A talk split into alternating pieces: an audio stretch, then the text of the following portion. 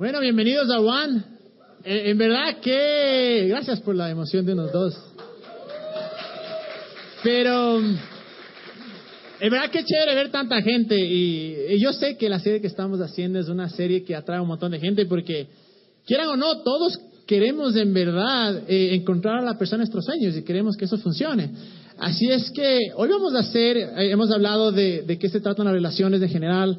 La semana pasada yo no estuve, pero me contaron que estuvo espectacular, de cómo el Greg habló acerca de, de cuando estás soltero. O sea, no estar desesperado como diablo en botella, sino esperarte ahí hasta que, hasta que en verdad suceda lo que sueñas, ¿no? Pero esta, esta noche vamos a hacer algo eh, un poco que nunca hemos hecho, verdad. Si no sabían, esta es mi hermosa novia. Así es que eso, diga pues, eso. Eh, nunca hemos dado el mensaje los dos, muchas veces eh, nos hemos traducido, pero lo que queremos hacer ahora es hablar un poco, el tema de ahora es de enamorados, o sea, ¿qué sucede cuando ya, bueno, ya tuviste relación eh, con personas, tuviste relacionarte, luego estuviste soltero, sobreviviste y encontraste a tu novia? Y queremos hablar un poco de eso, pero antes de, antes de empezar, en verdad, quiero, quiero ser bien claro. Para nada somos perfectos. Para nada podemos decir, miren, tenemos la relación más perfecta del mundo, así es que todo lo que decimos, todo lo que hacemos tiene que copiarnos porque no es así. En realidad, lo que queremos hacer ahora es, hablar un poco de las cosas que nos han ayudado. Eh, hemos estado amarrados por dos años y casi seis meses, no hemos cortado ni una sola vez. Entonces queremos justo compartir estas, estas cosas. Y queremos también contar un poco sobre nuestra historia, porque eh, muchas veces es chévere escuchar las diferentes historias de amor. Y yo creo que uno de los errores más grandes que podemos eh, cometer, en verdad, y que es una mentira, es que, claro, eh, todas las historias son iguales, o si le pasó a tal persona, me va a pasar a mí, o hay una fórmula para alcanzar. Y, es una mentira grande, porque tal vez lo que funcionó con una persona, tal vez tuviste una exnovia y le compraste flores en tal día que le encantó, y haces lo mismo a la otra y dices, desgraciado, no me gustan las flores. Entonces, por eso, yo creo que lo peor que puedes hacer es decir, todas las relaciones son iguales, o porque le pasó a tal persona, me va a pasar a mí. Pero, mientras contamos la historia, queremos en verdad eh, un poco eh, contar qué hemos hecho nosotros y, y cómo lo que vamos a escuchar acá nos nos, nos ha, funcionado. Pero dos cosas antes. Es, la primera que quiero animarles, vean, es, es tan fácil venir acá y escuchar y decir, hijo de madre, si mi novio estaría acá, si mi novia estaría acá. Y claro, le, pasa la pelotita al otro. Pero quiero animarles ahora es, si no está, no está, pues. Mándenle el podcast después. Pero en verdad seamos honestos y digamos, hijo de madre, ese soy yo. O sea, ahí puedo mejorar. Y para empezar, eh, la verdad en, la Biblia no habla en la época de la Biblia no había lo que hay ahora que coges, te amarras y luego te casas. No, en realidad en, esas épocas eran eh, desde guaguitas ya se casaban. Así es que no podemos dar principios, digamos, de cómo pedirle que sea tu novia, de cómo amarrarte, cómo ganar el corazón, pero sí podemos, la Biblia sí es bien clara cuando nos da principios de cómo mantener una relación y cómo en verdad hacer que las relaciones de amor, en este caso de pareja o de novios, eh, prospere y, funcione. Pero bueno, le voy a, a pedir a mi hermosa novia que, que nos cuente un poco. Eh, vamos a contarles un poco, en verdad, cómo fue nuestra historia y cómo llegamos al punto en el que nos amarramos. Ya, verán. Una de las cosas más importantes es que sí hemos estado juntos dos años y medio, pero para llegar ahí nos tomó, o sea, no saben cuánto nos costó. Realmente es una historia de más o menos seis años hasta ahora seis años, el rato cuando empezamos a estar juntos, habíamos tenido una historia de buenas y malas de cuatro años.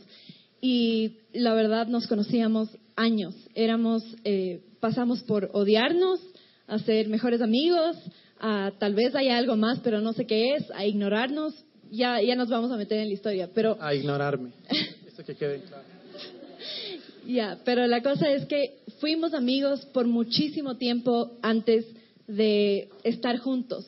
Em, y eso fue una de las cosas que realmente ayudó un montón a nuestra relación, porque yo ya le conocía, como les decía, yo cuando le conocí al Cami yo tenía 14 años y yo le odiaba, o sea, me parecía lo peor, me parecía lo más coqueto, me parecía terrible.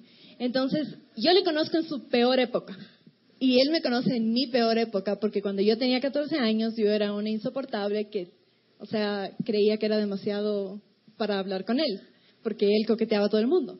Entonces, em, realmente fue, eh, ha sido una relación que ha durado años, pero comenzó por amistad.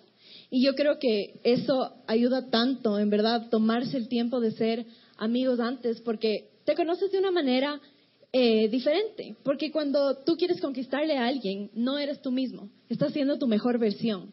Cuando tú eres amigo de alguien, no necesariamente le estás tratando de impresionar. Entonces, realmente nos ayudó muchísimo que, hayamos sido amigos primero.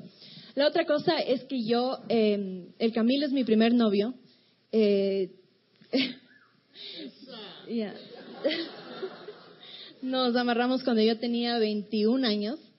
Él fue mi primer novio, mi primer beso, mi primer top. Yo crecí de una manera eh, y con ciertas personas influenciándome que yo le había hecho al tener novio como un evento súper importante, que obviamente es importante, pero yo durante toda mi adolescencia y aún después del colegio yo no, no me interesaba estar con chicos porque yo decía como que estoy guardándome para alguien especial, o sea, porque yo quiero que mi primer novio sea realmente algo súper especial. Y tiene cosas buenas y cosas malas. Principalmente la cosa buena es que el Camilo es el único. en verdad es el único. No me he besado con nadie más en la vida. Eh, por otro lado, lo malo es que, claro, yo em, también por eso nos demoramos tanto en poder estar juntos, porque yo tenía un montón de ideas preconcebidas, yo tenía un montón de cosas, un montón de paredes que yo simplemente había creado en mi mente de cómo tenía que ser. Y si no era igualito, entonces no valía la pena. Entonces, eh, con eso en mente, una de las mentiras de la que queríamos hablar es esta que mucha gente cree, que dice que tenemos que probar con muchos para saber qué es lo que realmente quiero. Y gracias a Dios mi historia no es para nada así, porque yo no tuve que probar con nadie más, pero me tomé mi tiempo. O sea, me tomé mi tiempo en conocerme a mí misma primero antes de estar pidiéndole a alguien más que me defina.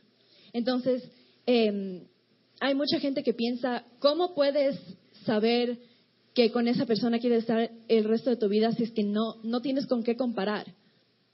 Puede ser, es un argumento válido, pero realmente, cuando tú has esperado el tiempo de Dios y cuando tú sabes que has hecho todas, todas las cosas con tu mejor intención, con, con, el mejor corazón, con, con toda la entrega, digamos, yo no tengo ese miedo de que me estoy perdiendo de algo más. Y, gracias a Dios yo llegué a esta relación que es mi primera relación y yo sé que es todo lo que yo quiero. Y no, simplemente no tengo interés de buscar algo más, pero también es porque para mí el estar en una relación desde un principio era tan importante. Era, no era un juego. Em, y sí, y, justo, o sea, para contarle rápidamente la historia, sí nos conocimos cuando ella tenía 14 años, obviamente tenemos seis años de diferencia. Eh, cuando tenía 14 años yo no hice nada, por si acaso, no es que le estaba coqueteando ni nada. Eh, en verdad, nos caíamos pésimos. A mí me parecía una bambrita sobrada. Eh, dice que era coqueto, no sé por qué dirá, pero... Bueno, nos fuimos a hacer amigos, amigos. Yo sí había tenido novias, amigas, medias novias. Pero cuando llegó un punto en que comenzamos a llevarnos súper bien, súper bien. Entonces yo comencé a conocerle más y claro, el rato que comienzas a, llevarte con alguien, eh, eventualmente comienzan a salir esos sentimientos, ¿no? Entonces, para mí, era, a mí se me parecía hermosa, me parecía demasiado guapa y, bueno, después de que estos sentimientos eh, comenzaron a aparecer, dije, bueno, ¿qué, voy a hacer? O sea, ¿puedo ignorarlos? O, puedo tener en mente que es una mujer que obviamente le sigue a Dios, es una mujer tan Para este entonces yo ya tenía 17 años, ya mismo cumplía 18, ¿no? O sea, ya era más grandecito. Ah, pero una cosa, a mí me comenzó a gustar después de que tres meses que ella me mensajeaba, me llamaba, me decía, ¿por qué no me vienes a ver? Y todo. Entonces luego, ahí me puse a pensar que, bueno, tal vez ella quiere algo más. Y bueno, comenzamos medio como que a, estar juntos, o sea, nos cogimos una vez la mano, era como que, hijo de madre, nos cogimos la mano, o sea, era, pero, era, o sea, era la cosa. Y bueno, entre que sí, que no, que sí, que no, como la luz decía, tenía, eh, eh, primera vez que estaba con alguien era algo nuevo, hasta que un día sucedió que yo me cansé. Y le dije, a ver, o estás conmigo o no estás. Pero claro, yo pensé que me decir, no, dele, estoy contigo. Dijo, no, no estoy contigo. Pucha. Ese rato, o sea, destrozado. Porque claro, eh, yo cuando estaba soltero siempre decía, yo no quiero o sea, el rato en el que en verdad cogí el entrenamiento a Dios y, comencé a entender este principio, dije, yo no quiero estar con una, con otra, con otra, sino que yo quiero encontrar una persona que, tenga todo lo que yo busco. Entonces, me acuerdo clarito que me fui eh, cerca de mi casa, hay una cancha de golf, estaba ahí, y claro, no, yo estaba súper triste, pues y le decía, Dios, pero, o sea, medio llorando, ¿no? Tal vez, tal vez no. Pero le decía, Dios, eh, yo quiero, o sea, yo me porté tan bien con ella, ¿por qué sucede esto? Y sentí una cosa, no les puedo decir era Dios, pero les puedo decir que sentí eso de verdad. Tal vez ahora puedo decir que, pues, que ha sido Dios, pero sentí esto, que me decían, tranquilo, ella va a volver y va a ser mucho mejor de lo que te imaginaste. Entonces, esto es más o menos en el 2010. No hablamos por tres meses, ella se, se fue, luego se mudó a Estados Unidos. Eh, yo todos los años me iba a la ciudad de ella porque yo también vivía ahí. Y bueno, nos encontramos, comenzamos a hablar de nuevo.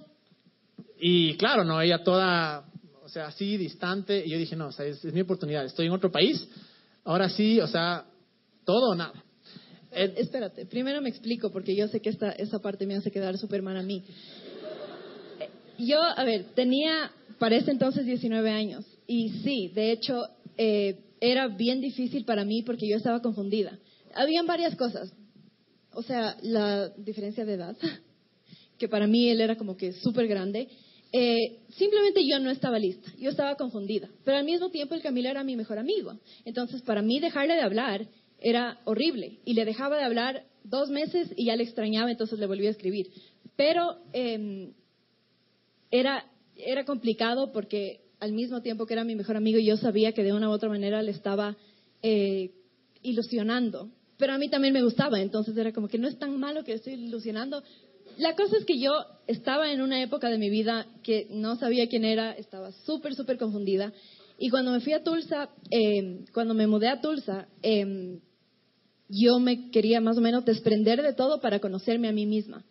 La cosa es que tres meses de lo que me mudé, viene el Camilo.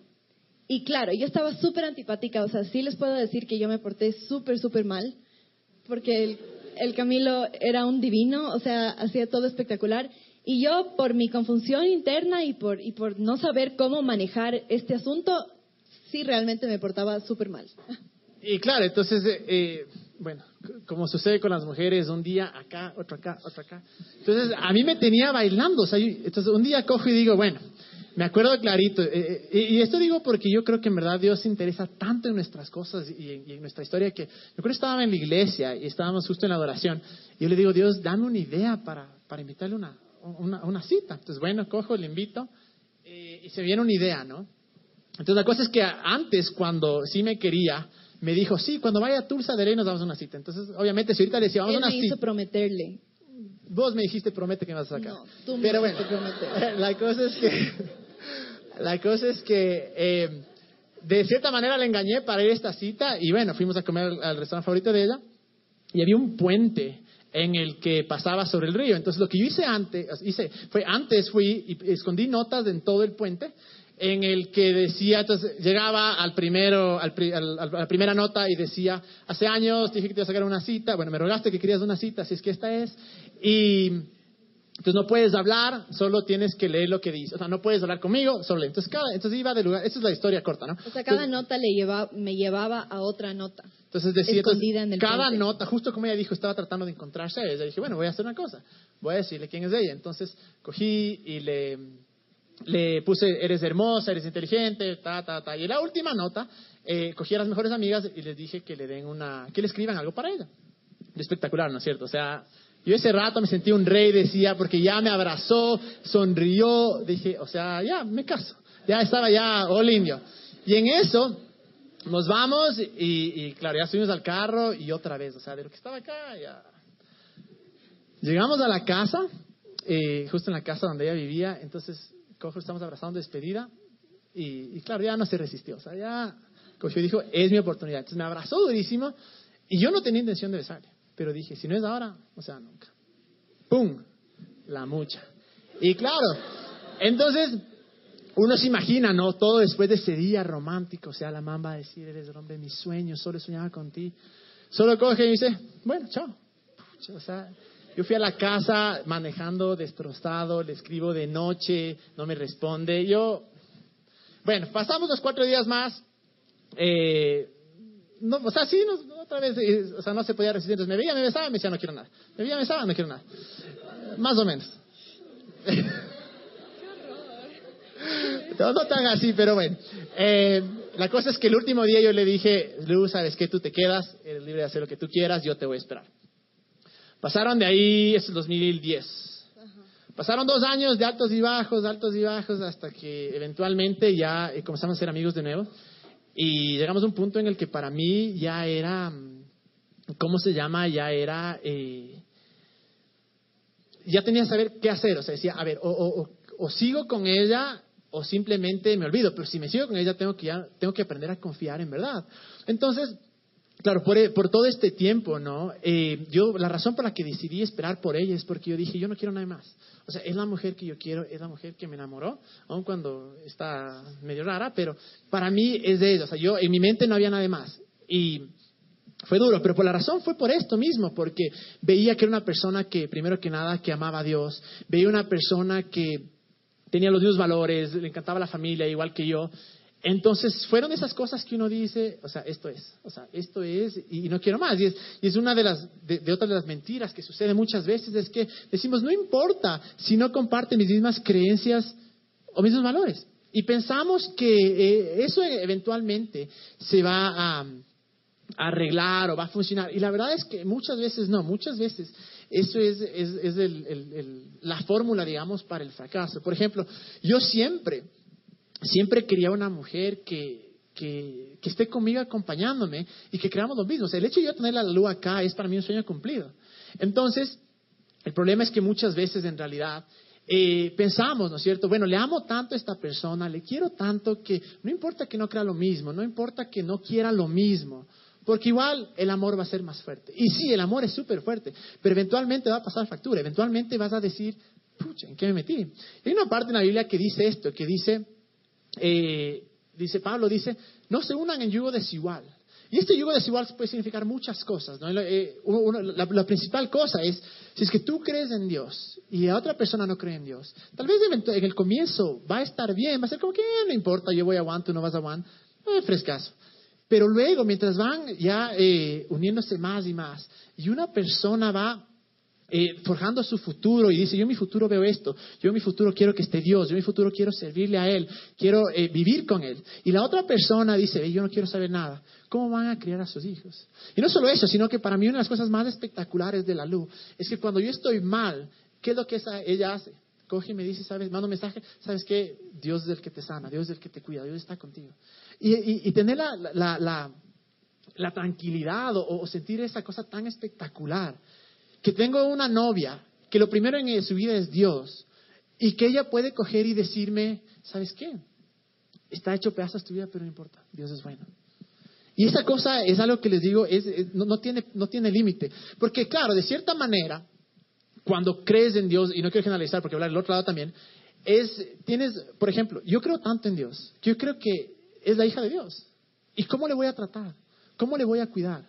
Y nuestras conversaciones de nuestro, futuro, en verdad, debemos a Dios. Pero cuando habla de, de, las, eh, del digo desigual, también habla de una cosa, porque por el hecho de que alguien crea en Dios, no significa que es una buena persona. O sea, lamentablemente no, lamentablemente hay gente que cree en Dios que son unos idiotas, o sea, que son unos, eh, eh, son unos desgraciados, son súper bravos, no saben tratar a la gente. Entonces, eso también es la otra parte.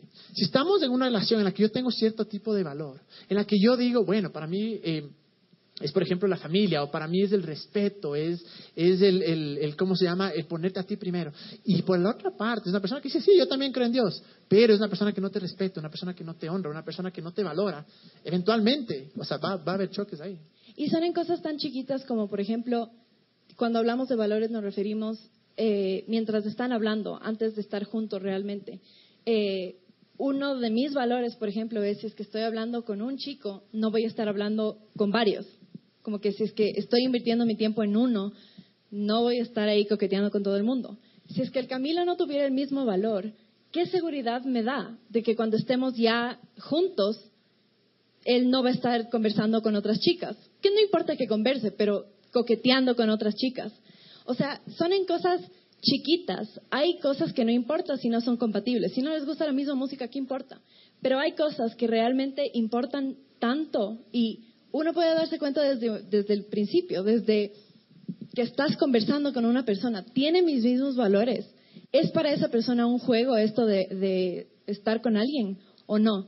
Porque no necesariamente tiene que ser súper serio tener novio, no tiene que ser como que, ya, con este me caso, no necesariamente, pero tampoco es un juego, porque están metidas emociones de la gente, está metido tu corazón, como que eh, tu corazón es una de las cosas más preciadas y por eso sí deberías cuidarlo. Entonces, no, no tiene que ser la relación más seria del mundo, pero tampoco es un juego. No puedes jugar con la gente. O sea, realmente no puedes creer que tú eres tan importante que puedes hacer lo que te dé la gana con el corazón de la gente. Y por eso realmente es importante. ¿Esta relación va a algún lugar? ¿Esta relación tiene algún propósito o es solo para pasar el tiempo? Porque si es solo para pasar el tiempo, eventualmente alguien va a salir herido. Y lamentablemente muchas veces somos los que estamos aquí. Es tan importante saber si la otra persona está en tu misma página. Si es que está jugando contigo, si es que tiene en algún momento, no, no ahorita, o sea, no necesariamente es que tiene que preguntarse, a ver, ¿planeas casarte conmigo? No, no, no necesariamente, pero que sea una relación con propósito, o sea, que no sea solamente un juego y que me parece guapa, me voy a besar y ya veamos y me cae bien, o sea, va a algún lugar o no. Yo creo en verdad que la razón por la que, una vez más, no, no puedo decir, que nuestra relación es perfecta, eh, vamos, o sea, porque todavía no nos casamos, todavía no, no, llegamos a la meta final, obviamente es nuestro corazón y es hacia donde vamos. Pero yo creo que la razón por la cual ha funcionado hasta ahora, y en verdad creo esto con todo mi corazón, es porque hemos, le hemos invitado a Dios dentro de la relación. Hemos decidido que Dios va a ser la parte de nuestra relación, que nosotros vamos a poner a Dios en todas nuestras decisiones, en todo lo que hacemos. Y claro, yo sé que muchas personas acá dicen, bueno, pero mi novio ni siquiera cree en Dios. Y muchas veces la primera el primer pensamiento es decir, bueno, le voto.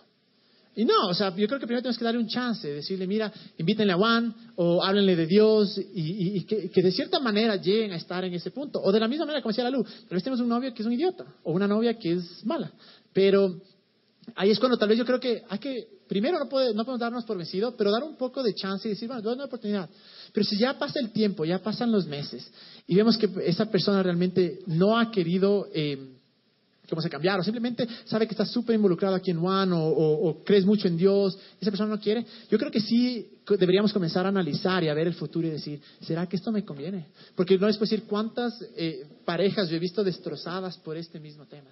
Porque dicen, bueno, en el futuro lo vamos a arreglar. Llega el futuro y nunca lo arreglaron. Y de repente, de noche a la mañana, se llegan a un punto que dicen, ¿cómo llegamos acá? es porque, claro, día tras día nunca cogieron y fueron honestos y decir, bueno, ¿qué es lo que pasa? Esto es lo que, esto es lo que por eso es lo que les digo, el rato en que yo buscaba a alguien como la luz, yo decía, ¿en dónde le voy a encontrar? Probablemente no le voy a encontrar en una discoteca, aunque no hay nada, o sea, yo de vez en cuando me gustan las discotecas, pero no creo que es el lugar para irte a encontrar una novia. No que no pueda pasar, puede claro, exactamente. Pero, por ejemplo, qué hermoso saber que yo le encontré a la luz en un lugar donde también ella cree en Dios. Yo les digo, si, si alguno está aquí solteros, vean, sueñen con encontrar a alguien acá. Y si no es acá, en algún lugar otro, pero que en verdad eh, sea gente que ama a Dios. Porque ya les digo, si una persona que ama a Dios y que tiene buenos valores, te van a respetar. Te van a honrar también. Y justo con eso, ya cuando, cuando ya era hora de, de coger y amarrarme con ella, es el punto en el que uno tiene que ser bien sabio y decir, a ver, ¿me están viendo la cara o doy un chance más? Que es una línea bastante delgada. Sí, realmente eh, para mí después del primer beso y todo, yo me confundí aún más porque, como les decía, para mí el primer beso era como un gran escándalo. Entonces, estaba un poco brava con él porque me besó y me confundió más, me puso más presión y yo no sabía cómo me sentía eh, acerca de él en ese tiempo. Entonces, realmente yo dejé pasar tanto tiempo no solo porque estaba confundida, sino porque también una vez que yo sentí que ya me encontré a mí misma y que ya estaba lista, yo decía, ¿quién soy yo para volver a meterme en su vida? O sea, después de todo lo que le he hecho pasar, en verdad, qué insoportable yo creer que puedo volver y ser su amiga y otra vez ver si es que algo puede pasar. Porque realmente yo decía, o sea, el Camilo es un chico súper inteligente, como que no va, no va a querer ni siquiera ser mi amigo si es que yo le he hecho pasar por todo eso, porque nada le asegura que yo no le voy a volver a hacer eso. Entonces, justo conversábamos de esto y yo decía, ¿hasta qué punto tú esperas cuatro años por una persona que te ha hecho ver bolas. O sea, y gracias a Dios fuiste tan paciente y me esperaste, pero ¿hasta qué punto deberías tener la paciencia y luchar por esa relación aunque la otra persona no está eh, poniendo de parte? Y es justo eso, porque es una línea tan delgada, la razón por la que, digamos, eh, yo seguí intentando, y sí, o sea, a veces sentía que me veía la cara, en verdad, decía, o sea, me está, pero, pero más que nada era porque ella nunca realmente jugó con mi dignidad, o sea, nunca jugó con mi autoestima, o sea, sí, obviamente te afecta, pero no fue una persona mala que me hundía, que me humillaba, que, decía cosas hirientes para ella sentirse mejor, para nada. Y yo creo que en el momento que estamos en ese tipo de relación, no buscamos a alguien así, que estamos, bueno, voy a intentar, voy a intentar. Y sí, una vez más, yo creo que tenemos que darle chance, tratar. Pero hay que saber bien esa línea bien delgada donde dices, esta persona simplemente no me conviene. O sea, simplemente me está humillando, no me está tratando como me merezco. Y muchas veces por ser ilusos, por el amor, porque pensamos que el amor va a solucionar todos los problemas. Y hasta cierto punto sí, pero si no somos prácticos, el día de mañana vamos a estar amarrados con una persona que comenzó tal vez con una palabra de decirte cállate. El día de mañana ya fue un empujón. Luego al año puede ser un puñete y eso ya son cosas heavy. Y no solo eso, sino que puede de cierta manera deteriorar o acabar toda tu estima. Porque la Biblia dice esto, dice que fuimos creados, fuimos coronados con dignidad y con valor. Entonces, si, nosotros, si Dios nos puso una corona de dignidad y valor, la manera en la que debemos tratar y ser tratados debe ser con dignidad y valor. Y la razón por la que yo cogí a la luz y le dije, y no, no, no eh, boté la toalla, pero supe de cierta manera saber dónde era la línea, era eso, que dije, dentro de todo, ella nunca me humilló, nunca jugó con mi dignidad. Hasta que llegó el punto que, que cogí y dije, bueno, eh, estoy seguro, o sea, el, que no arriesga no, no gana, ¿no? Así de sencillo, así que, bueno, voy a, proponerle que sea mi novia. A pedirle que sea mi novia. Ya, bueno, la cosa es que me invitó, esto era igual, justo antes de, de amarrarnos me invitaba a salir solos y yo le decía que no, que no, que no. O sea, yo trataba de que haya más gente porque yo sabía que el rato que yo salga sola con él, todo iba a volver a comenzar y yo solo quería estar segura para no volver a hacerle lo que ya le había hecho mil veces. La cosa es que ya le acepté una cita solos. Fuimos, nos sentamos y el rato que me senté, el camino me dijo, verás, yo te quiero decir una cosa. A mí tú me gustas. Y entonces... No hay que perder tiempo, pues, perder sí, Me gusta, de Claro, yo me quedo fría sin saber qué decirle y yo no contesté nada porque yo era sonroja, o sea... O sea, tu cara contestó. Ya bueno, pero la cosa es que pero... eso también fue algo súper importante para mí que él fue directo. O sea, no solamente que él fue paciente y se olvidó de todo lo que habíamos pasado, sino que él nunca me tuvo a mí jugando, ni dudando de ¿será que le gusto? ¿Será que tiene alguna intención conmigo? ¿Será o, será que no? Esa confusión, no sé cuántos de aquí la han sentido, es el peor sentimiento que puede haber, porque te tienen jugando y uno pobre está ahí como un títere. El Camilo nunca hizo eso conmigo. El Camilo de una, o sea, un poco arriesgado, pero de una me dijo su intención. Y, y no sé, fue como que para mí fue eso hermoso porque me hizo verle como, ¿cómo les explico? A ver, esto va un poco para las mujeres. Las mujeres a veces somos un poco mal llevadas. Si es que el chico es muy bueno, entonces es un aburrido. Entonces, si es que el chico es bueno, entonces ni siquiera me interesa. Y siempre nos gusta ir por el mal chico. Y por el que me hace dudar, y por el, el que me tiene por ahí. Oigan y, bien, ¿no? ¿Qué? Los hombres también son así a veces. Ya bueno, pero la cosa es que nos gusta como ese misterio y como que, nos tengan sufriendo. Creo que somos un poco así, mal llevadas las mujeres. Pero el momento que el Camilo puso todo en la mesa, me hizo saber que esta es una relación seria, que él no estaba jugando conmigo, que ya había pasado todo lo que pasó, que ya le hice todo lo que le hice, que ahorita estábamos comenzando de cero y, él, no sé, o sea, como mujer eso fue hermoso para mí porque medio que me conquistó que él sea de los que toman lo que quieren, ¿me entienden? Como que él hizo algo al respecto, él dio un paso, no me tuvo ahí como que... Y después de cómo yo había actuado, él hubiera podido estar súper intimidado de mí, como que yo fui una mala, en verdad. O sea, hay miles de historias que les debemos de contar, que en verdad era súper mala. Y el Camilo hubiera podido rebajarse y hacerse de menos y sentirse intimidado por mí. Él nunca, nunca actuó así. Él igual era el que, ¿cómo les explico? No, no estabas en control. Pero, pero él fue como que de una, él, él, él tomó la posta de la relación, digamos. Y eso a mí, en verdad, me encantó. Y, y, y fue como que, no sé, o sea, nos gusta, como mujeres, nos gusta a veces tener a los hombres aquí y sentir que, o sea, eh, lo que yo digo va y lo que sea, pero no sé, fue tan contradictorio como él me dijo exactamente, verás, tú me gustas, de una, así me acusó por poco. Y, y, y yo, o sea, nunca pensé, pero yo así como que, ay, sí, ya. O sea, yo ahí caí rendida, creo. Y yo creo que, claro, o sea, como dije, ¿verdad? El que no arriesga, no gana. Yo creo que la razón por la que muchas mujeres son solteras es porque los hombres son unos lentos. Sí. O sea, en verdad, no pueden, o sea, las mujeres, estoy así. Eh, a, los hombres le falta, ¿verdad? Por esos pantalones decir, me gustas, no quieres, bueno, ya, no importa. Pero si es que los hombres nunca salen y no dan ese primer paso de arriesgarse. Yo les digo, uno de, mi, de mis sueños para esta serie es de eso, es ver que gente de acá se amarre o que tienes una persona y después de ver todos los principios y todo esto, digas, wow, o sea, los hombres que pongan pilas y digan, no, o sea, le voy a comprar flores, le voy a llevar, no sé, a donde sea.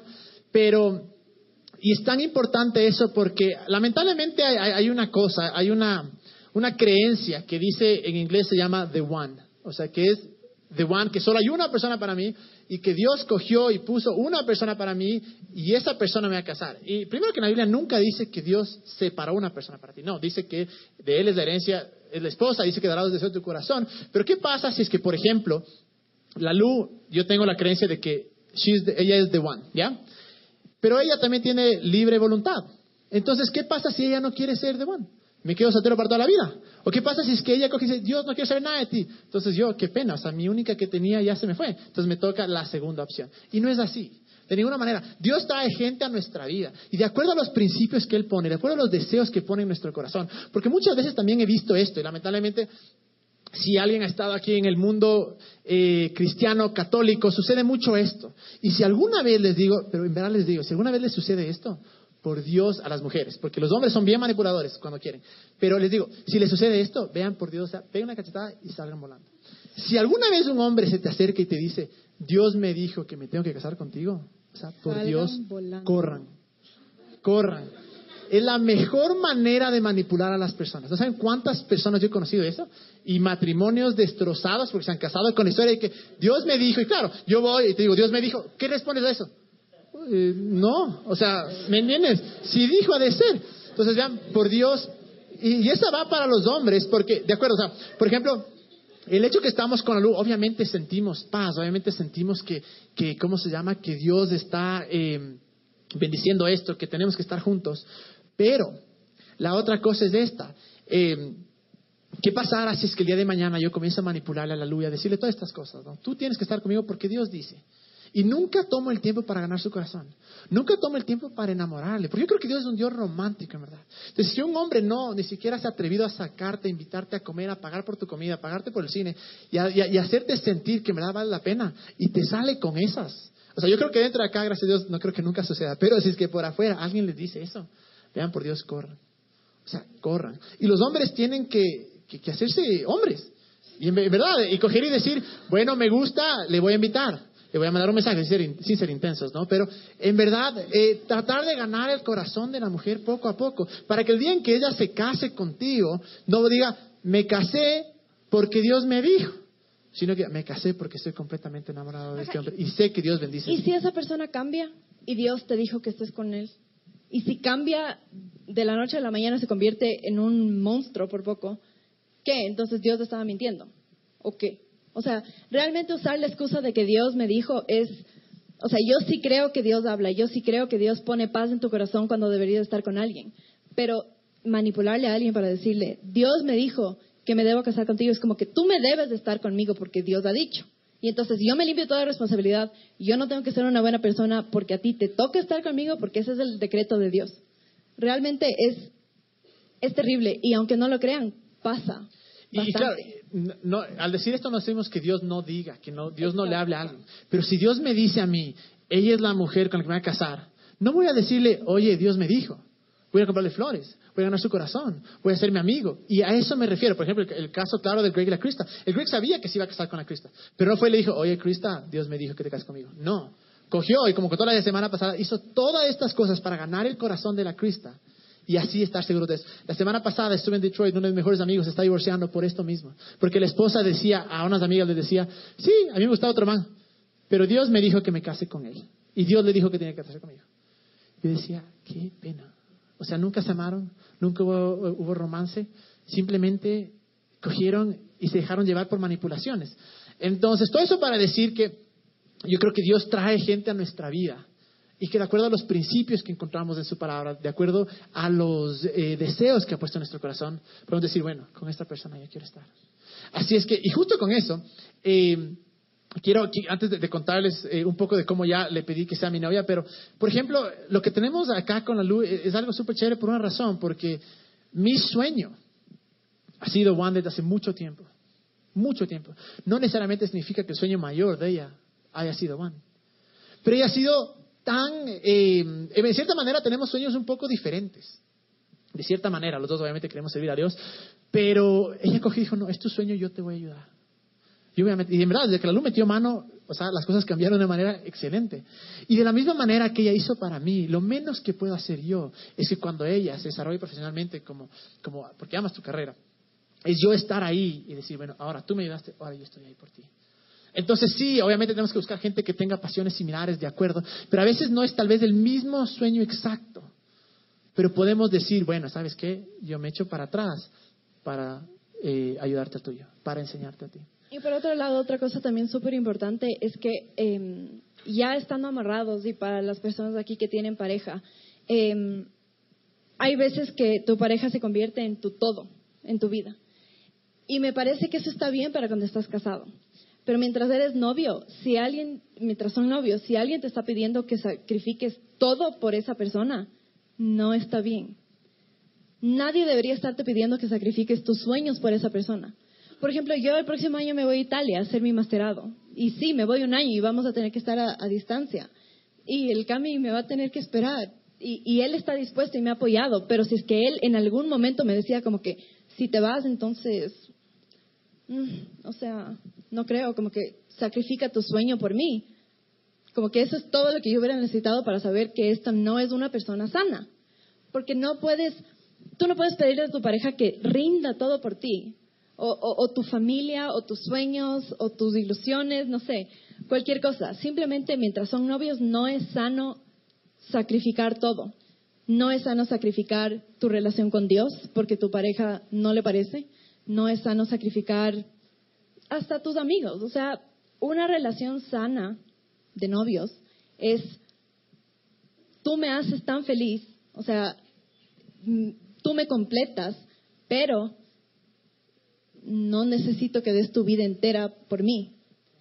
No que él no esté dispuesto a darla, pero yo no le estoy pidiendo. Y es justo eso, ¿no? Em, el tener esa disposición de decir, eh, estoy dispuesto a hacer lo que sea, pero claro, ella está, porque ella me puede decir, ¿ves? ¿sabes qué? Yo martes quiero irme de cita, no quiero van. Pero sabe lo importante que es para mí. Y yo sé lo importante que son cosas para ellas. Y de cierta manera hemos manejado para que podamos eh, dar prioridad a lo que es prioridad para la otra persona. Entonces, justo con eso, eh, por eso cuando uno está amarrado, en verdad tiene que pensar bien las cosas, porque otra mentira es, no importa si estoy amarrado, igual no me voy a casar con ella, puede ser lo que sea. Y eso vale para cuando tienes 12 años, 13 años, 14 años. Pero aquí yo no veo ningún guagua. O sea, aquí ya todos, tal vez uno que otro están en el colegio, pero ya todos están en la universidad o, se graduaron. Entonces ya no estamos en edad de decir, bueno, me voy a amarrar con una, me voy a amarrar con otra y, veamos qué pasa. Entonces, con eso, cuando ya, ya somos maduros, decimos, bueno, esta persona, yo dije, ella es la que quiero y, punto. Entonces dije, bueno, ya tuve la, ya le dije que me gustaba, eh, ya vi que se sonrojó, entonces me dio obviamente una buena una buena pauta de que tal vez sí quería. Eh, luego otro día le mandé por mensaje porque nos, comenzaron a preguntar, ¿se amarraron? ¿Se amarraron? Entonces eh, le, dije, la luz me dice, ve, todo el mundo pregunta. Entonces yo le dije, oye, bueno, dime, eh, solo quiero saber una cosa, ¿te ves conmigo en el futuro? Entonces, claro, yo después de haberse sonrojado, yo esperaba un sí, corazones y todo. Entonces, y me responde un sí, creo. O sea, yo no podía creer, porque yo después de todo esto sí creo. Entonces cogí y le digo, ¿Qué significa eso? ¿Te eso? ¿Alguna cosa, no? Pero hasta ahora no entiendo de qué me refería yo. O sea, si crees, sí, tal vez algún día. Pero bueno, la cosa es la cosa como lo, lo tomé, pero fui más directo. Dice, ¿te ves? Dijo, no, claro que sí. O sea, ya me puso los- la carita con corazones, entonces ya, ya, ya, me, ya me trajo paz. Como las dos semanas, porque ¿para qué iba a perder tiempo? Le conocía tanto ya. Entonces cogí, le dije que íbamos a ir a cenar y nos fuimos a, nos fuimos a la cancha de golf, justo donde yo había sentado y había sentido que Dios me, iba- me había hablado que yo iba a volver. Y eh, cogí y puse una, una eh, era como una tela, ¿no? Una como tela, una cobija con, con, con flores y toda la cosa, y ahí fue cuando le dije, eh, le dije, ¿sabes qué? Hace tres años yo sentí que Dios me habló acá y para que esto sea realidad tengo algo para ti. Entonces cogí y le, eh, había un cofre y en el cofre habían unas cartas que yo le había hecho a ella cuando ella estaba en Estados Unidos y en todo el tiempo de separación yo le hice unas cartas, ¿no? Unas eran bonitas, otras eran como que o sea, por poco más desgraciada, ¿por qué me votaste? Pero escribí todo para, para que diga mis, mis sentimientos, ¿no? O sea, no, no era así, pero era como que te extraño, no sé nada de ti y toda la cosa, porque yo sabía que algún día iba a leer.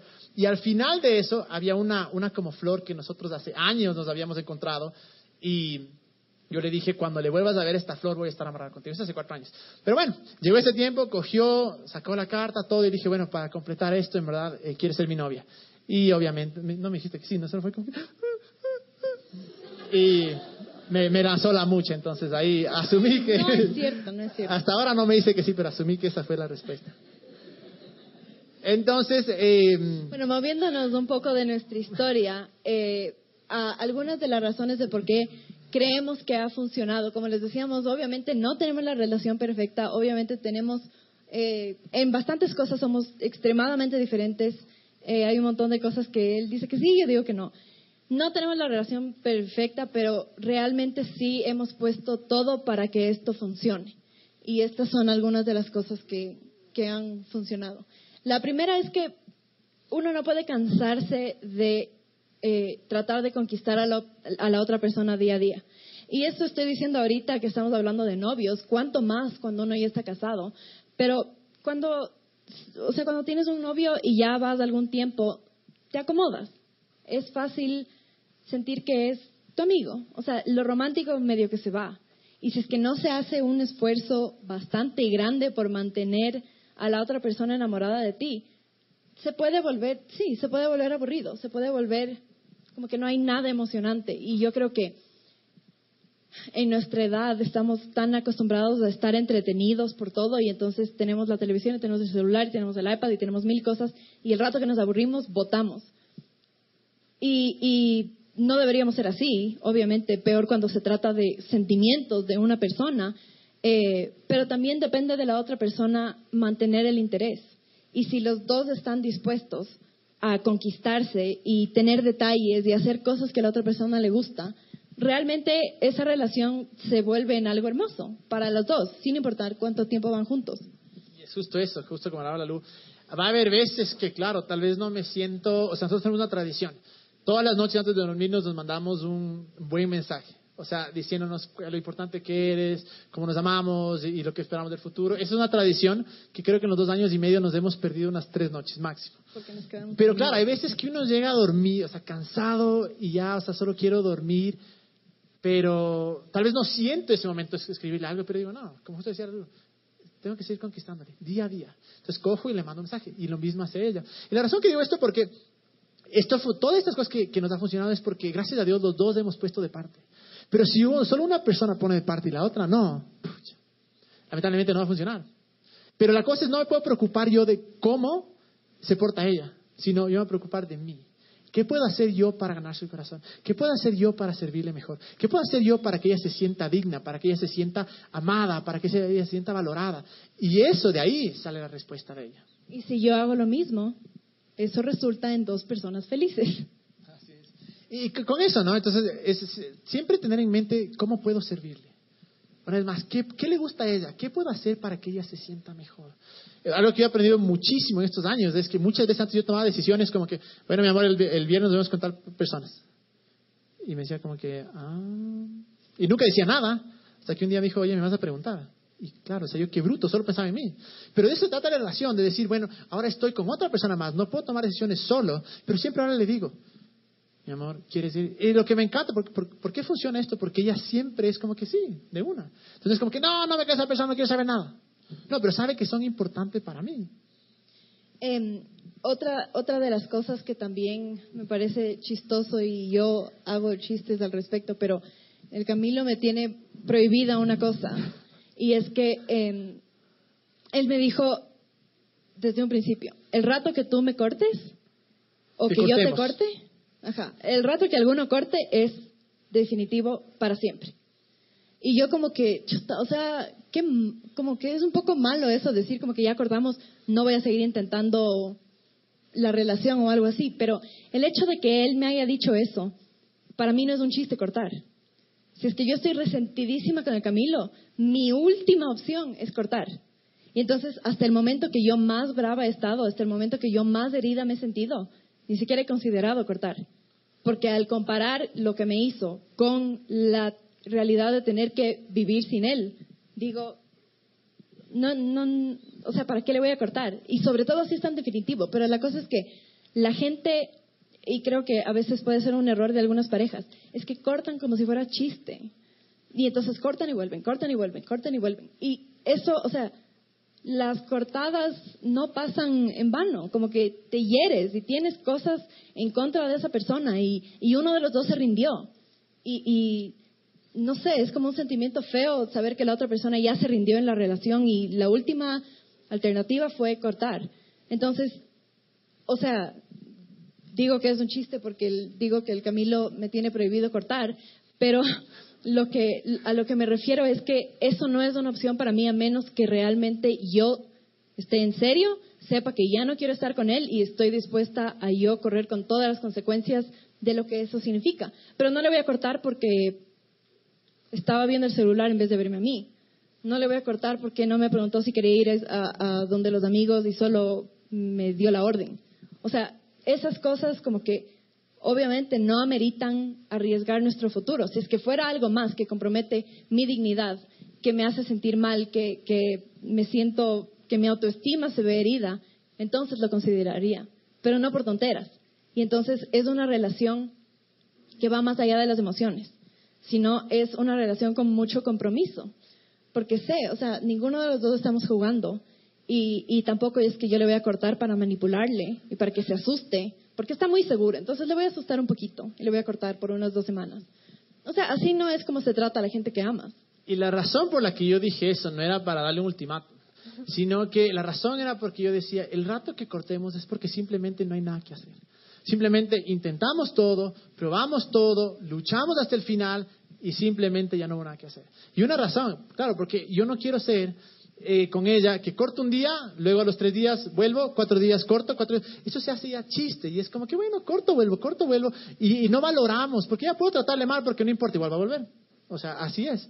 Pero no, yo le dije, el rato que cortemos va a ser por una razón, en el que digamos, ve, simplemente no valemos. O sea, no, no funcionamos juntos. No significa que, claro, que por ahí cortamos, años después nos encontramos, ya, pero el punto es que si rato que cortamos, eh, el rato que, que uno decide ya cortar es porque realmente ya hizo todo, o sea, ya luchó, ya peleó, ya intentó y no funcionó. Tiene que ser una decisión madura, no puede ser solamente, como les decía, para manipular o como un juego. Y otra cosa es, como les decíamos, es, yo creo que ha habido mucho valor entre nosotros, porque si tú no te valoras, la otra persona no te va a valorar. Es impresionante ver cómo gente se amarra con un man que es un abusivo, corta y vuelve a amarrarse con otro que es un abusivo. Un man se amarra con una que le cuernea, corta y se vuelve a amarrar con otra que le cuernea. Porque no nos valoramos y lamentablemente eso nos lleva a tener patrones de nuestra vida en la que si yo no me valoro, esa persona no me va a valorar. Ha habido veces que yo le he tratado a la luz, no he insultado, pero he dicho cosas fuera de tono. Y la luz me ha dicho, a mí no me va a valorar así. Y me pone en mi lugar. Y es tan bueno. Porque yo digo, wow, o sea, en verdad, tengo que valorarla, en verdad, tengo que, que ¿cómo se llama? Que, que tratarle como ella se merece. Y justo con eso es, una de las, de, las maneras que digo, antes de amarrarse, es saber que estemos saludablemente, eh, emocionalmente, y eh, que estemos saludables emocionalmente y espiritualmente, porque muchas veces sucede que nos amarramos con alguien para ser el Salvador, pensando que nosotros somos la respuesta. Y tal vez una persona tiene tantos problemas y queremos ayudarle y nos amarramos y nos convertimos en el Salvador. Pero el problema es que cuando ya no somos el Salvador, cuando ya se esos problemas, no valemos nada. Eso siempre sucede. Y no solo eso, sino que va a traer tanto dolor y tanto sufrimiento a la, a la relación. No digo que tenemos que ser perfectos, pero sí hay ciertas cosas en nuestra vida con las que tenemos que coger y lidiar. Y decir, bueno, voy a trabajar en esto antes de entrar. Porque como decía la luz, no solo me afecta a mí, le afecta también a la otra persona. Y bueno, eh, otro tema que queríamos justo hablar es de, es este, ¿no? y, me, preguntan, no, no, les puedo eh, decir cuánta gente me pregunta esto todo el tiempo. ¿Eres virgen? Siempre me pregunta, siempre. La respuesta es sí. Yo y la Lu cogimos y decidimos, como les dije desde el comienzo, eh, decidimos eh, seguir a Dios y honrarle a Dios con nuestra relación. Creemos que una cosa que yo siempre digo y he dicho casi todas las semanas es acordarnos de algo. Todo lo que hace Dios lo hace basado 100% en amor. Si Dios nos da una instrucción, es porque hay amor, porque hay algo bueno. Ahora, entiendo que muchas personas que dicen, bueno, yo no soy virgen, no importa, no hay condenación. Podemos empezar ahora, pero la razón por la cual nos, nos, nos, eh, nos hemos mantenido así no ha sido fácil para nada, porque cuando amas a alguien, simplemente quieres entregarte todo. Pero la razón es porque estoy seguro que cuando, cuando lleguemos esa noche va a ser algo espectacular. O sea, nos casemos. Exactamente. Esa noche de bodas va a ser, pero, o sea, no sé cómo llegaremos. Qué horror, Camilo. No, cállese, va a ser especial, no así. Ah, especial, obviamente, pero. Pero bueno, eh, la cosa es que.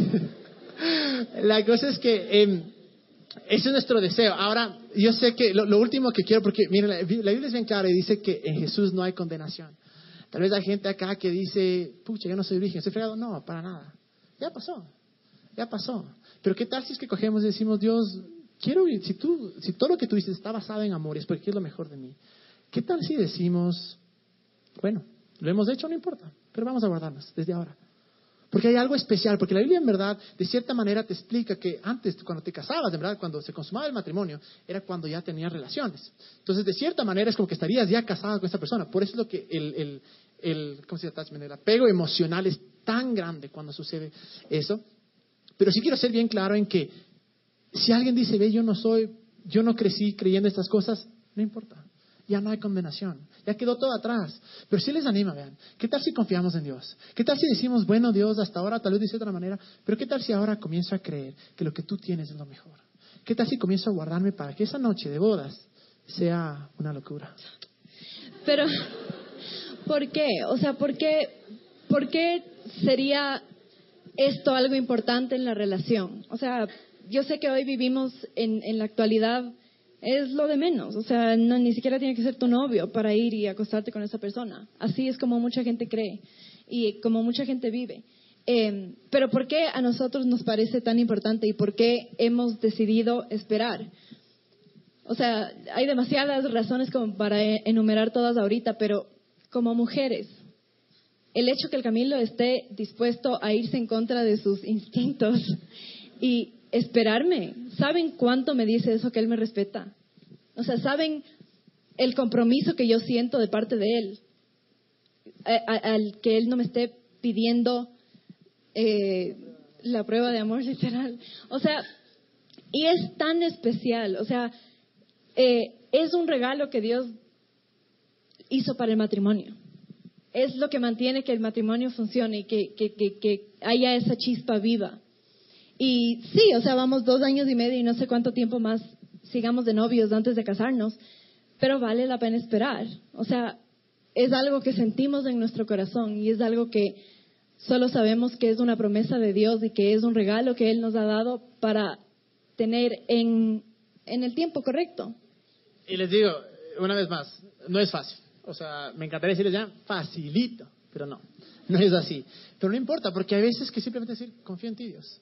Y si caes, no importa, te levantas y dices, no importa Dios, confío en ti, he sido perdonado, tu sangre me ha lavado, pero desde ahora puedo cambiar mi mente y decir, bueno, quiero esperar para eso. Entonces, todas estas cosas que les hemos contado un poco de, cómo ha hecho que hasta ahora, gracias a Dios, podamos tener una relación bastante exitosa, diría yo, porque obviamente yo sé que ella está feliz, ¿no es cierto? Muy bien. Yo sé que estoy extremadamente feliz con ella. Yo sé que tenemos sueños juntos. Sé que me siento honrado. Me siento una mejor persona cuando estoy al lado de ella. No hay nadie que me levante, no hay nadie que me, que me haga sentir como me hace sentir ella. Y eso es algo que yo valoro tanto. Entonces, pero no es de la noche a la mañana, sino son todos estos pasitos chiquitos, eh, que hemos tomado para decir queremos una relación buena, queremos una relación saludable, queremos una cosa que nosotros decíamos siempre, eh, desde que nos amarramos, es queremos que la gente algún día nos vea y diga, hijo y madre, esos manes en realidad están enamorados. En realidad. Y es hacia donde vamos. Y no porque la gente diga, sino porque mi corazón, el corazón de ella es tan grande en el, quiero que ella esté completa. Quiero que ella se sienta realizada como mujer, se sienta realizada como novia, se sienta realizada como pareja. Y que, claro, el día de mañana pueda decir, fuiste lo mejor que me pasó en la vida. Porque ahora yo puedo decir, es lo mejor que me ha pasado en la vida. Pero qué feo tener que decir, fuiste lo peor que me pasó en la vida. Horrible.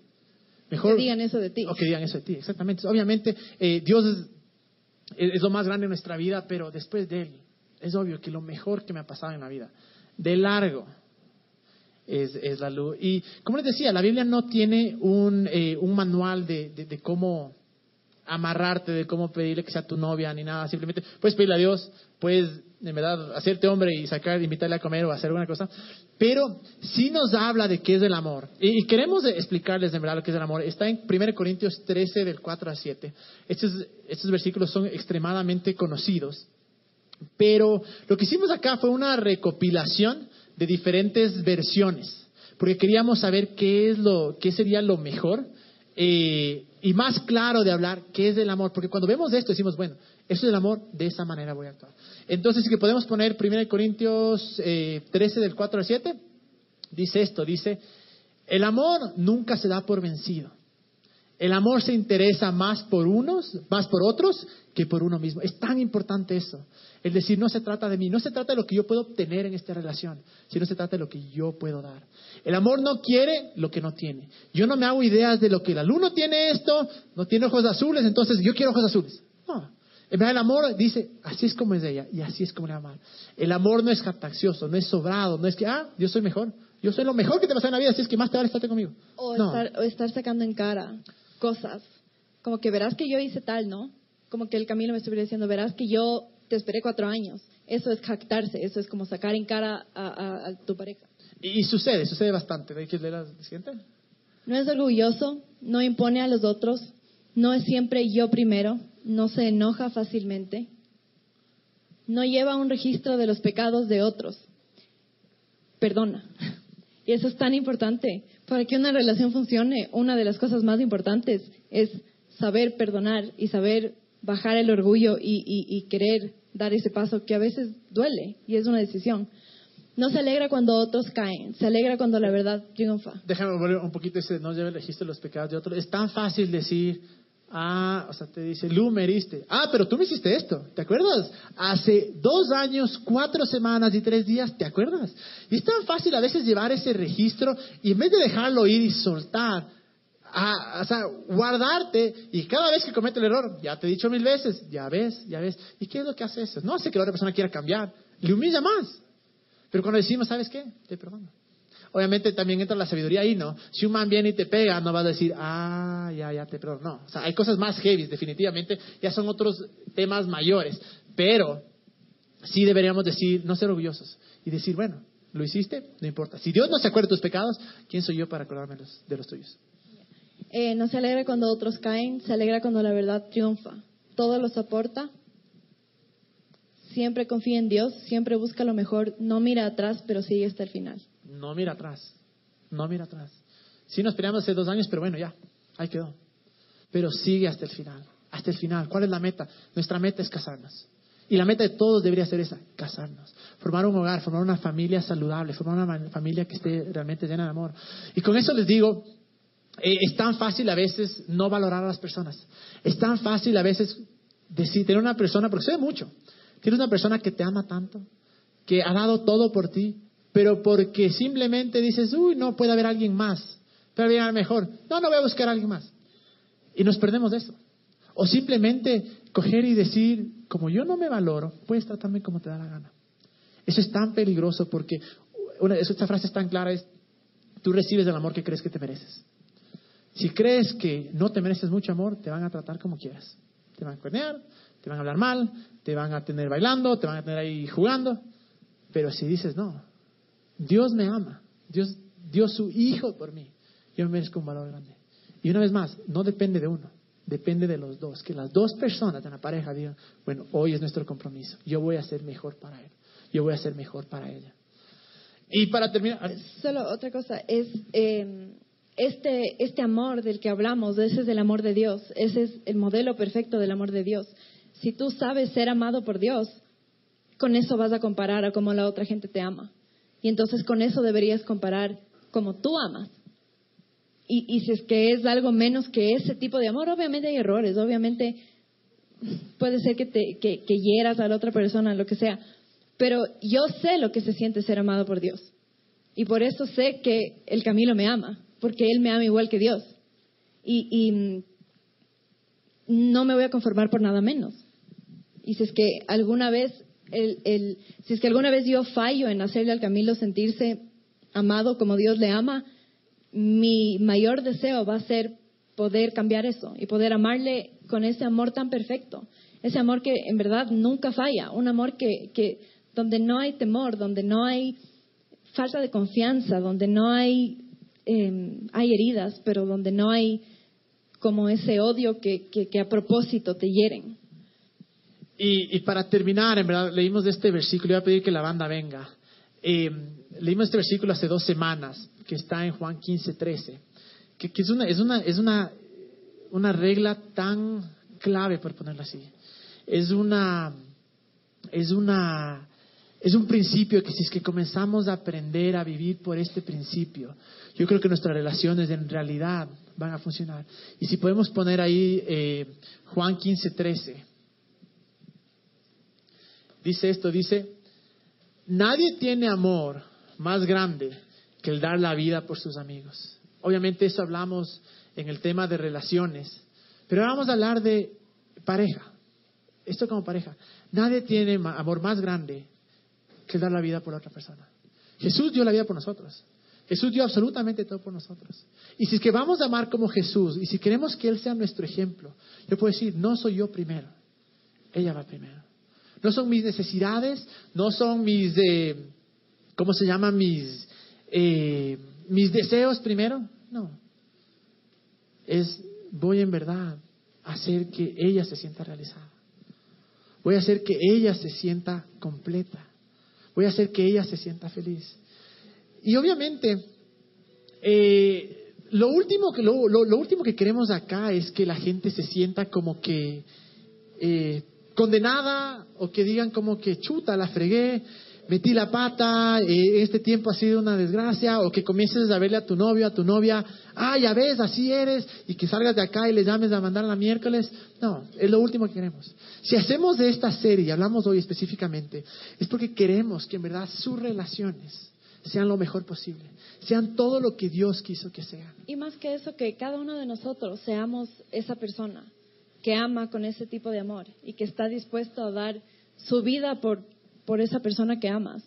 Más importante que, que tener una relación perfecta es tener la intención. No, no queremos, la idea no es venir y, y, hablar y decir como que hagan esto y sigan esta fórmula para que tengan una relación perfecta. La idea de hoy es que vengan y digan, ¿qué puedo hacer yo para convertirme en esa persona, para alguien más? Justo esto, si es que aquí están tal vez eh, con sus novios, con sus novias, no se vayan, ya ves, ya ves, no, sino digamos, a ver, ¿qué puedo hacer yo? ¿Qué saqué hoy día? Y tal vez si tu novio, tu novio no está acá, no digas, ya ves, escucharás eso, no, no. Coge y analiza y di, ¿qué puedo hacer yo? Yo creo que Dios le habla a, a muchos de ustedes. Tal vez muchos de ustedes van a decir, ve, con esta persona realmente no me conviene. Tal vez otros van a decir, qué bruto, con esa persona tengo que estar.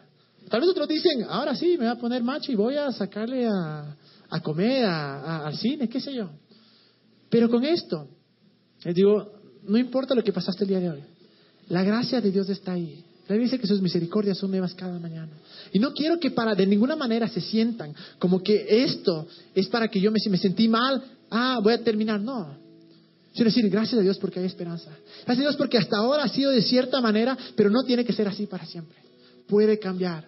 Y como decía la luz, yo puedo decidir que yo voy a ser esa persona, que yo voy a dejar mi vida por el otro, que yo voy a soñar con el otro, que yo voy a servir al otro que yo voy a ser esa persona que en realidad hace que la otra persona sea valorada. Así que no quiero que sientan condenados, sino que sientan con esperanza Y digan, gracias Dios, porque desde ahora puede. Pero muchos de ustedes están por cortar. Implementen esto. Digan, bueno, vamos a implementar. Así es que les voy a pedir que se pongan de pie.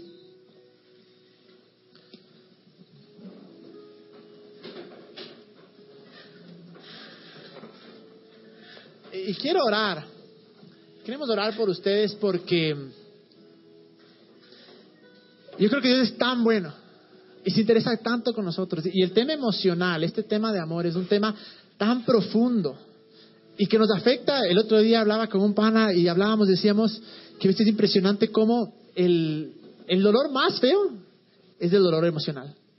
El dolor más feo es el dolor de estar solo, el dolor de que te cuernearon, el dolor que te abandonaron. Pero lo hermoso es que Dios es el que sana nuestras heridas. Lo hermoso es que Dios es el que restaura nuestro corazón. Dios es el que pone esos deseos y, que si le dejamos, si le permitimos que escriba nuestra historia de amor. Me acuerdo claramente, un día yo estaba en la playa, estaba en, un balcón y le dije, Dios, estoy harto, tú escribe mi historia de amor. Literalmente, tres meses después, la luz se enamoró de mí. Así es que fue tan espectacular saber cómo Dios, cuando le entregamos, cuando le permitimos, cuando le decimos, Dios, tú sabes más que yo, tú me conoces más que yo. Tú el que escribe la historia amor. Obviamente va a tomar de nuestra parte, claro. Obviamente, va a tomar de nuestra parte tomar esas decisiones, el, decir voy a ser una mejor persona, voy a, voy a amar de verdad. Así que voy a orar por ustedes porque sé que aquí muchos están solteros, muchos están en situaciones, eh, han terminado con sus novios, con sus novias y están realmente destruidos. Eh, sé que otros tal vez eh, están con el corazón hecho pedazos, otros están amarrados y simplemente no funciona su relación. Pero yo creo que Dios puede arreglar todo. Y si algo puede dejarles de esta noche es no se conformen. No se conformen, créanle a Dios, sueñen. Y Dios, te damos gracias porque eres un Dios tan bueno. Te damos gracias porque tú eres un Dios que sanas nuestro corazón. Gracias porque eres un Dios que tu palabra dice que tú recoges todas nuestras lágrimas y las guardas. Tú sabes, Dios, las veces que hemos llorado, las veces que hemos sufrido por sentirnos solos, por haber dado todo por alguien y, sentirnos menospreciados, no sentirnos valorados, Dios. Pero te damos gracias porque tú eres el que nos valoras. Te damos gracias porque nuestra historia no ha sido terminada todavía. Porque tú tienes el final, porque tú sabes cómo escribir nuestra historia, Dios. Y en este momento, Dios, yo oro que tú seas restaurando corazones, seas sanando corazones, Dios. Seas incluso restaurando el deseo de estar con alguien de nuevo, Jesús. Seas tú el que restauras las parejas que están destruidas, las parejas que están heridas ahora, Dios. Seas tú el que nos ayudas a perdonar, Jesús. Y seas tú el que nos ayudas a soñar, Dios. Gracias, Señor, porque tú eres todo lo que necesitamos. Y porque tú nos concedes los deseos de nuestro corazón. Y no te has olvidado de nosotros. Tú sabes muy bien lo que amamos. Sabes lo que anhelamos, Dios. Y ponemos en tus manos nuestra historia de amor, Jesús. Yo oro que no nos desesperemos, que tengamos paciencia. Yo oro que no nos conformemos con lo primero que viene, Jesús. Pero esta noche ayúdanos, Dios. Primero aprender a confiar en ti, a esperar en ti. Y ayúdanos, Jesús, a que cuando encontremos a esa persona, que encontremos la mujer de nuestros sueños, podamos ser todo lo que tenemos que ser. Podamos amar de verdad podamos valorar de verdad, Jesús. Ponemos en tus manos esto, Dios. Y mientras te adoramos, Jesús, te adoramos porque sabemos que tú eres bueno. Te adoramos porque sabemos que tú tienes nuestro futuro en tus manos, Dios.